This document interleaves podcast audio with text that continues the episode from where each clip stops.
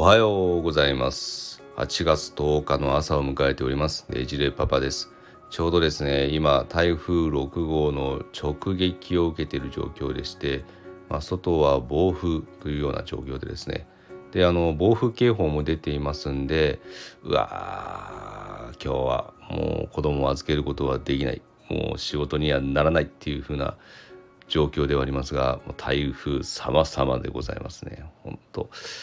まあ、なので朝早く起きてその分やらなきゃいけない仕事を先に終わらせてるというような状況です。本当あの子供の時はですね、まあ、不謹慎ですけど台風が来ると学級閉鎖とかなってたんで学,、まあ、学校閉鎖ですね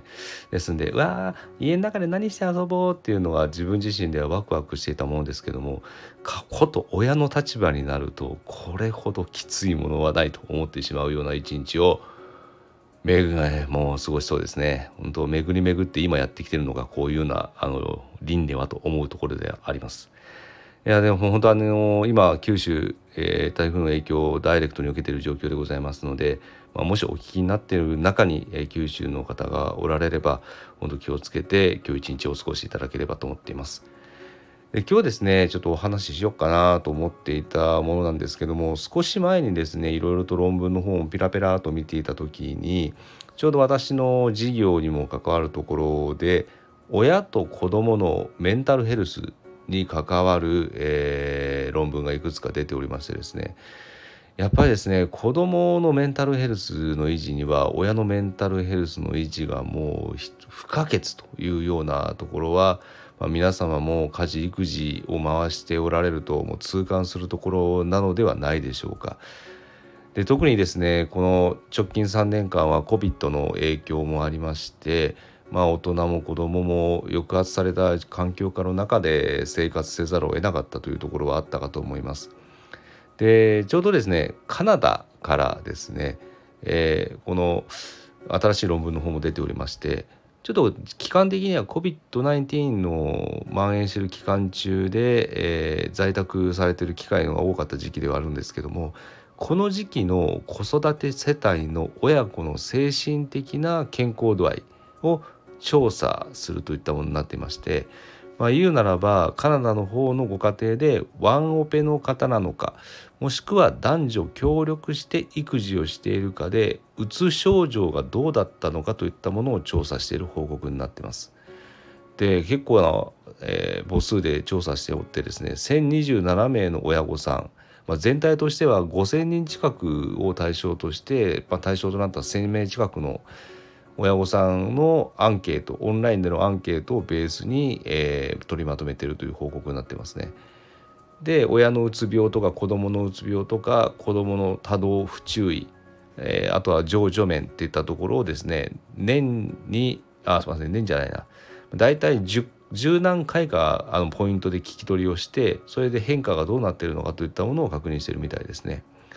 で結論から言うとですねもう当たり前だろうと言われればそれまでなんでしょうけども子育てを分担している家庭では親のうつ症状は優位に減少していたと。で子供側はどうだったかのかについてなんですが育児分担の程度が高いと答えたご家庭の子どもは育児家事の親のその分担率が低いと答えた家庭に比べて情緒面もしくは問題行為の点で優位に低かったというような結果になっていました。まあいろんなあの他の要因も絡んできますのであくまでも参考ということにはなりますがやっぱり親御さんのメンタルヘルスもしくはフィジカル的なところの負担を軽減するといったところでもまあお父さんとお母さんの方でうまく家事育児を分担してやった方が、まあ、親御さん自身にもまた子どもの方にも精神衛生面上ではプラスに作用しているというような状況であったそうですね。で特にこれはあくまでサブ解析みたいなんですけども、えー、幼児期ですので学童の前だから就学前のタイミングですね6歳までの間の子供においてその、えー、差は顕著であったと。差というのが、まあ、あのご家庭でワンオペだったのかもしくは、まあ、ツーオペだったのかといったところで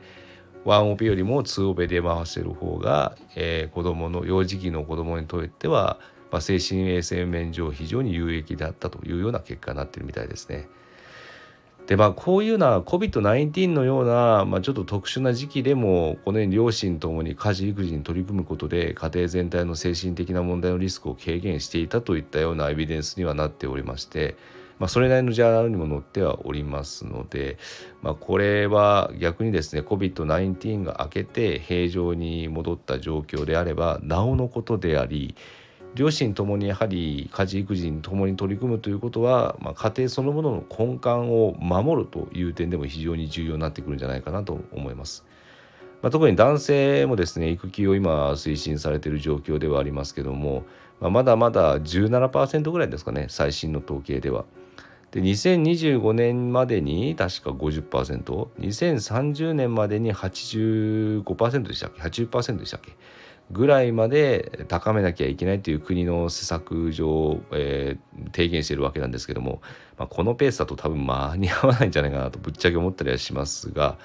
やはりあのそれは国から別に推進されているというわけではなくてやっぱりあの子どもさんの情緒面もしくは親御さん、まあ、特に妻パートナーの方ですね負担面を考えた上でやっぱりこの育休といったものも一つその一番要となる時期を、え、サポートできる時期ということになりますので、ま、ここは本当にあの、まあ、誰彼のためというよりかは、まあ、自分自身のご家庭のためというためにちょっと取ってみた方がいいんじゃないかなとは考えています。でよくこれですねあの誤解されがちなんですけどもあの育休明けたらまた仕事に戻るので育休期間中だけ手伝えばいいのかっていうとこれがまたあの世の女性の皆様からお叱りを受けるところでしてまあ結局ですね育児家事においてももう鮮度は続くよどこまでもじゃないですけども育児家事は続くよどこまでもですのでやっぱこの育児期間中です育児休業の期間中はそれのトレーニングみたいな感覚感覚を身につけるといったところにまあニュアンスを置いておいていただいてまあ、その後おそらくあの外に出て仕事もなさるわけですので、まあ、帰った後できる範囲での業務分担の方をうまくしてなんとかこんな大変な仕事を、まあ、家事を、まあ、任せていたんだからこの部分は俺の方がやるねっていうふうにやるっていうようなものが、まあ、家庭円満の秘訣にもつながっていくのかもしれないですね。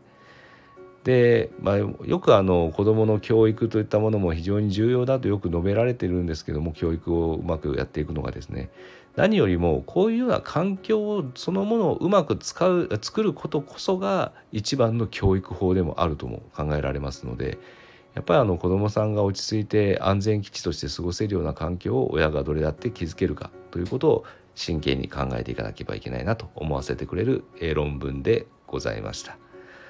いやまあというわけでですね、まあ、台風が来てるんで今日も一日フルコミット家事育児にフルコミットみたいな生活にならざるを得ないんですけども、まあ、こういう論文も出てるということもありますのでブー垂れず今日も私自身育児家事頑張ってみたいと思います。でちょっと子供の目を盗んだ時に仕事させてくれって感じですね。というわけで本当あの皆さんにおきましても今日一日ちょっと気をつけてですね特に西日本お住まいの方、まあ、特に九州あの一日をお過ごしいただければと思います。えー、ねじでパパでした。また次の配信でお会いしましょう。